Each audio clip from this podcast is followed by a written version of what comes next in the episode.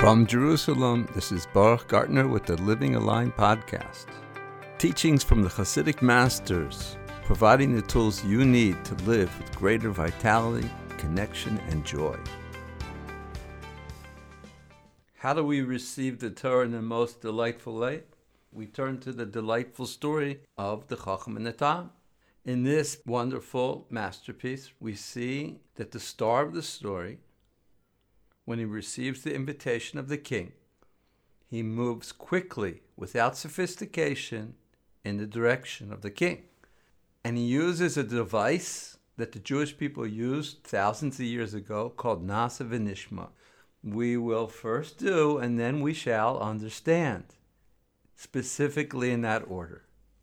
The Tam goes step by step by step, and each time makes his deeds greater than his wisdom.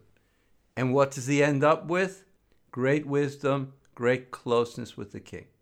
Let's look first to understand this concept of Na'aseh V'Nishma at a Zohar, a very famous Zohar, Rabbi Shimon Bar Yochai in Parshas Bahar, talks about the two aspects, the two names of the Jewish people. Says Rabbi Shimon Bar Yochai, the verse says, Ki li b'nei Yisrael avodim, the Jewish people are mine. I acquired them when I took them out of Mitzrayim. They are my servants. It's a mitzvah to serve Hashem like a servant serves his master. As it says in the Ten Commandments, it doesn't say, I am the Lord your God that created the world, but rather, I'm the Lord the God that took you out of Mitzrayim. Hashem redeemed us. And that's the secret of our names that the Jewish people are called servants. On the other hand, says Rabbi Shimon Bar Yochai, there's another name of the Jewish people. The Jewish people are called Banim, children, sons of Hashem.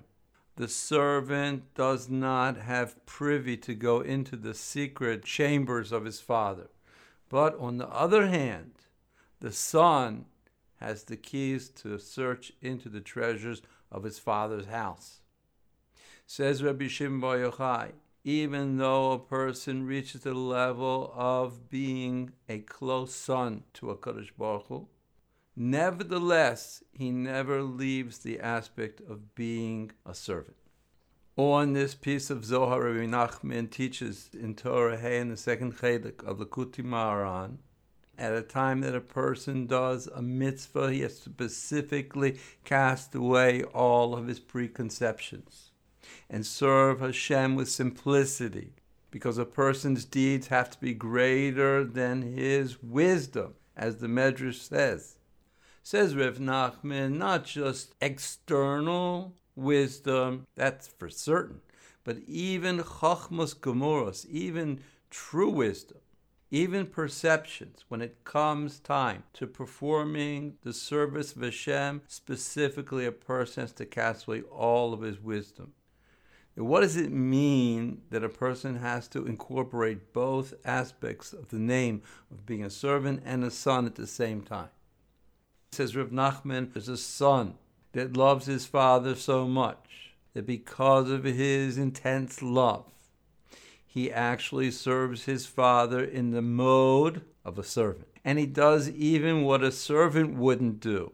He jumps into the front lines. He jumps into the cesspool for his father in order to serve his father. Even what a normal, simple servant wouldn't do. We call this the super son. His father has great mercy on him and reveals to him those things that aren't even revealed to a normal son. That's what's called a super son. That's our star of the story, the Tam. Face to face with the king. That's exactly what happened with the Tam Because of why he was always putting one foot in front of the next and casting away all of his sophistication and then one merits to perceptions that even Moshe did not perceive in his life. What is that? The 50th gate, the Shar of Bina, the Jubilee year, the 50th day. That's the Chag of Shavuos. Have a wonderful, wonderful Yom Tov. Always stay connected and subscribe now to the Living Aligned podcast.